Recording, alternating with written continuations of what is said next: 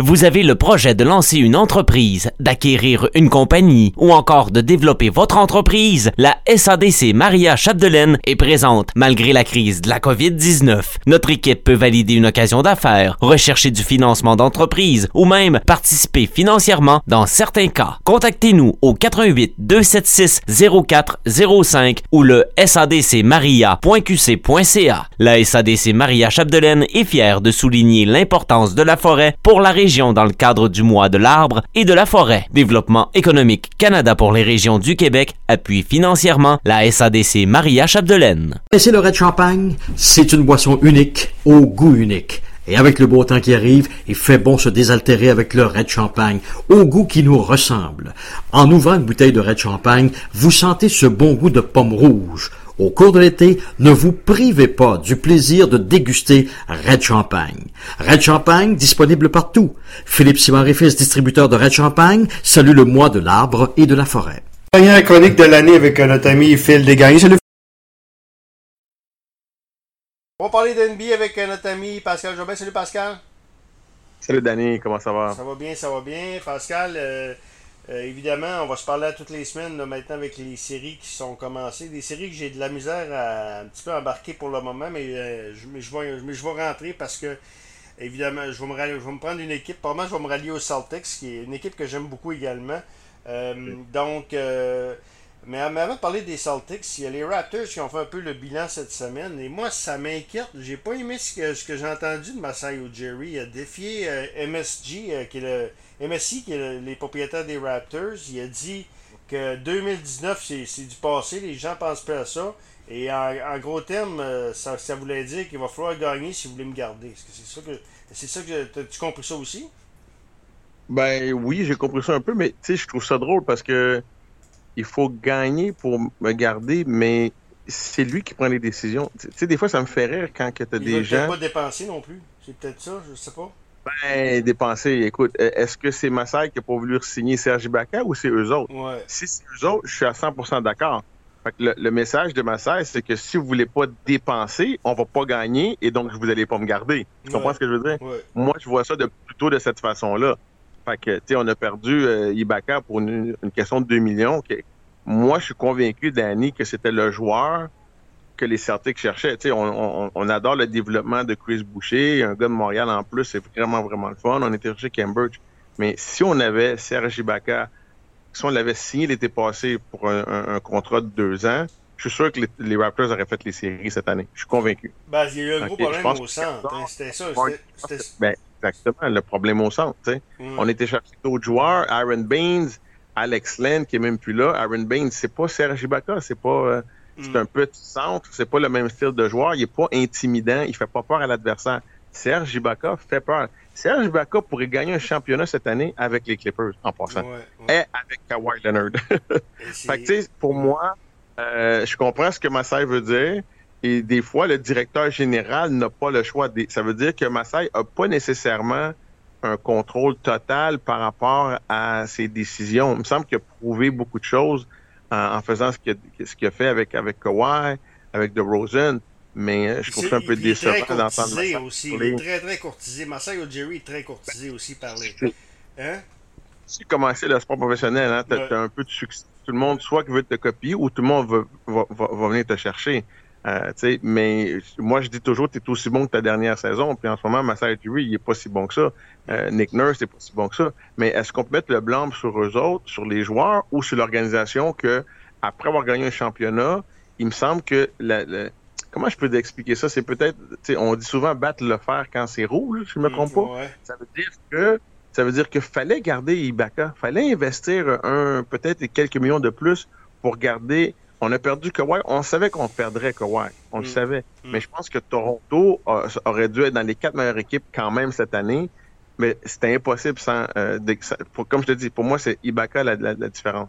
OK. Ben, ça, Jerry courtisé. Penses-tu que. Je sais pas. Y a-tu encore, encore sous contrat avec les Raptors? Y a-tu. Euh, euh? Ah, ben, je pense que le premier contrat qu'il va négocier, ça va le signer personnellement. je pense que c'est. Je pense que c'est dans. C'est sa dernière année, si je me trompe pas. Sinon, il, peut, il peut renégocier. Mais je pense qu'un directeur général peut renégocier quand même assez régulièrement, là, dépendamment de la situation. Là. Je pense qu'il avait signé un contrat de 5 ans. Je pense que ça fait 5 ans, je ne me trompe pas, ou 4 ans. OK. OK. Donc, euh, t'attends-tu des grands changements à Toronto? D'abord, Carl Lowry, c'est quasiment officiel qu'il ne reviendra pas. Euh, je serais très surpris ben, hein? Je m'attends à ce qu'il y ait des changements à Toronto. Il va se passer plusieurs choses. Est-ce que ça inclut Serge? Est-ce que ça inclut Pascal Siakam?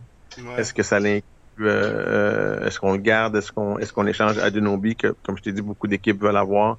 Euh, c'est sûr qu'on a besoin d'aller chercher un, un, bon numéro 5 à quelque part. C'est qui? Où on va aller chercher, je ne sais pas. Euh, mais il va y avoir des changements à Toronto, Danny. Il faut qu'il y ait des changements, sinon on peut pas, on peut pas aller plus que ça. La grosse erreur, à mon avis, du côté des Raptors, c'est Pascal Siakam. On, on, a pensé que ce serait le joueur qui nous amènerait, qui remplacerait Kawhi, puis ce qu'on s'aperçoit, c'est que Pascal Siakam n'est pas joueur, qui est pas joueur de concession, qu'on pourrait dire. Est-ce que je me trompe?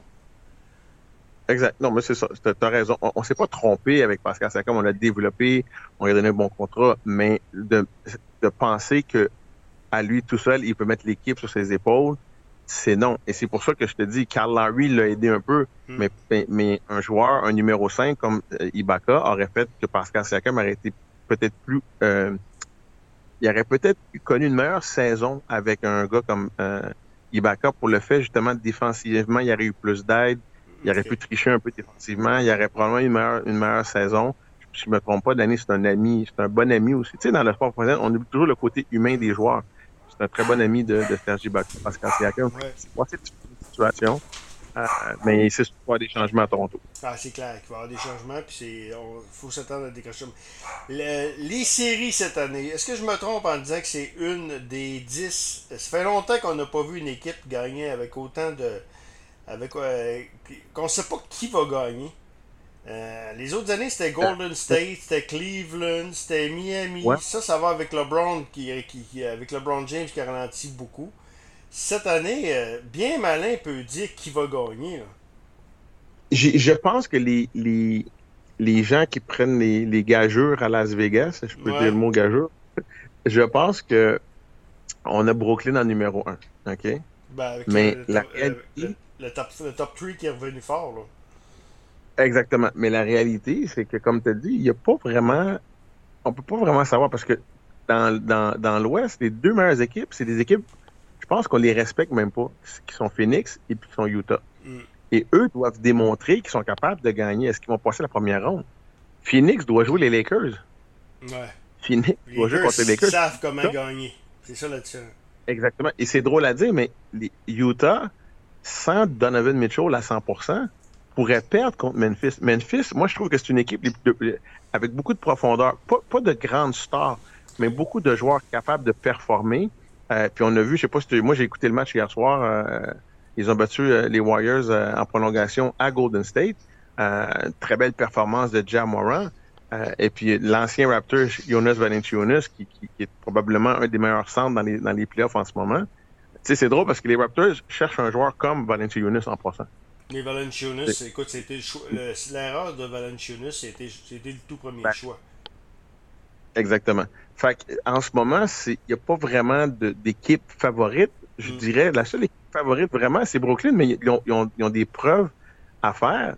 Puis moi, je pense que la, la, la, la faiblesse de Brooklyn, c'est du côté défensif. Et dans les séries, ça va, ça, va être encore plus euh, difficile contre des équipes comme Philadelphie, même Miami, même les Bucks de Milwaukee. Donc, ça va être, intéressant. C'est une année, pour moi, c'est une année très intéressante. Et j'ai aimé beaucoup les euh, d'avoir impliqué, en, anglais, on dit le play-in, mais de voir les Lakers, ils devaient gagner leur septième place. Tu devais, le fait d'avoir à gagner ta septième place ou huitième place, moi, j'ai trouvé ça intéressant.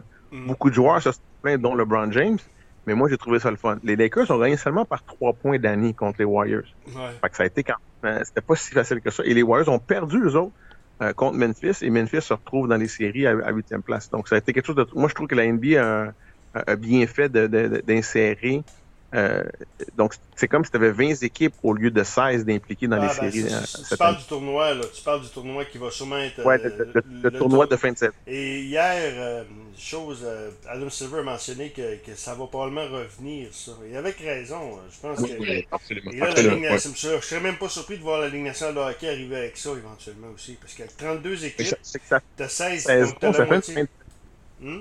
Ouais, ça fait une fin de saison beaucoup plus intéressante où tu as des matchs en fin de saison qui sont qui deviennent très importants. Los Angeles, ils, ils, ils voulaient pas. Fait, des, fait que tu as des matchs, de, mettons, ton, ton 77e, 78e, 79e match. Faut, faut que tu le prennes au sérieux parce que la différence entre la 7e, 8e place puis la 6e place, c'est que la 6e place, ouais. dans les séries, la 7e place, jusqu'à la 10e place, tu, tu, tu, te bats, c'est un match, là, comme le March Madness, c'est un match. Tu Ouais. perds, c'est Effectivement. Donc, euh, c'est la beauté. Puis, je suis même pas surpris de voir la Ligue nationale de hockey éventuellement faire la même affaire avec, euh, avec ce tournoi-là. Euh, Pascal, euh, Atlanta, New York, moi je suis content de revoir les Knicks. On en a parlé beaucoup au cours des dernières années que les Knicks, euh, c'était. C'était. il, était vers la, la dernière position. C'était c'était- c'était très très triste ce qui se passait. Et les Knicks, c'est un peu. C'est la grosse. C'est une grosse concession dans la NBA. Là. Et sais que le- l'entraîneur des, des Hawks d'Atlanta, qui est Nate McMillan, a fait un commentaire en disant, ben là, on parle pas de nous autres, on parle juste des Knicks. La, la NBA est contente de voir les Knicks. Tu sais qu'il y a eu une amende de 25 000 pour ses commentaires. Oui, oui. NBA aime New York. Fait que, mais c'est quoi? C'est la réalité. Il a dit tout haut ce que tout le monde pense tout bas. Euh, mais c'est vrai. Tu sais, c'est, c'est, c'est... Je pense que plein de gens sont intéressés. Nous, le- toi et moi, on, est- on aime- on- moi, je suis content de voir R.J. Barrett dans les séries. Ah oui. Un- Qui est avec un- Julius Randle, qui a probablement été le. Si les Knicks sont là, est-ce que je me trompe en disant que lui et Julius Randle sont en grande partie responsables? Les Pelicans, Ouais. se sont dit que Zion était meilleur que Randall. Et tu sais quoi? Ils ont peut-être raison, mais Randall va être dur à battre en ce moment. Randall, match d'étoiles, sa meilleure saison à vie.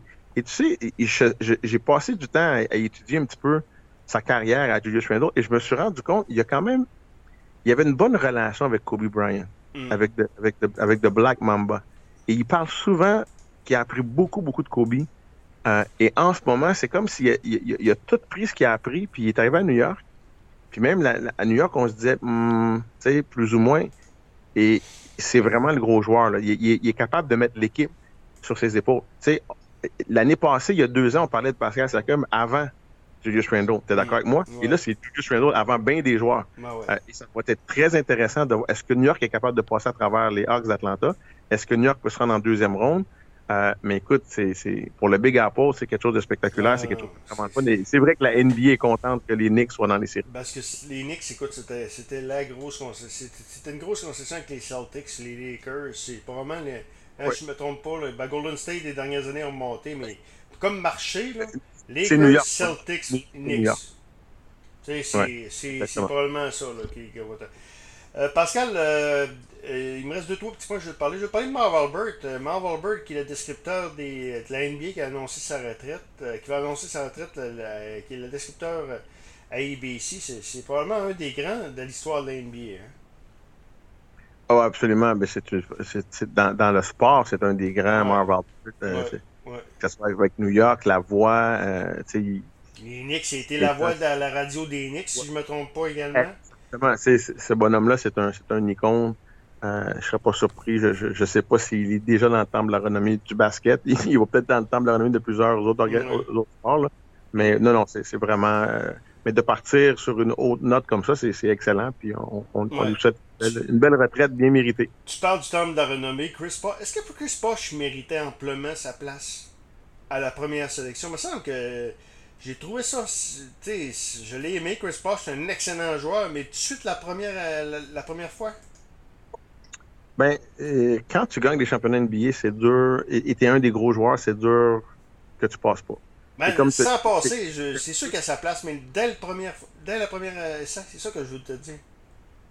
Moi, je pense que oui. Je pense que c'était c'est un joueur de franchise, un joueur de concession, puis normalement, ça l'égale le temps de la renommée à ton premier tour, selon moi. OK.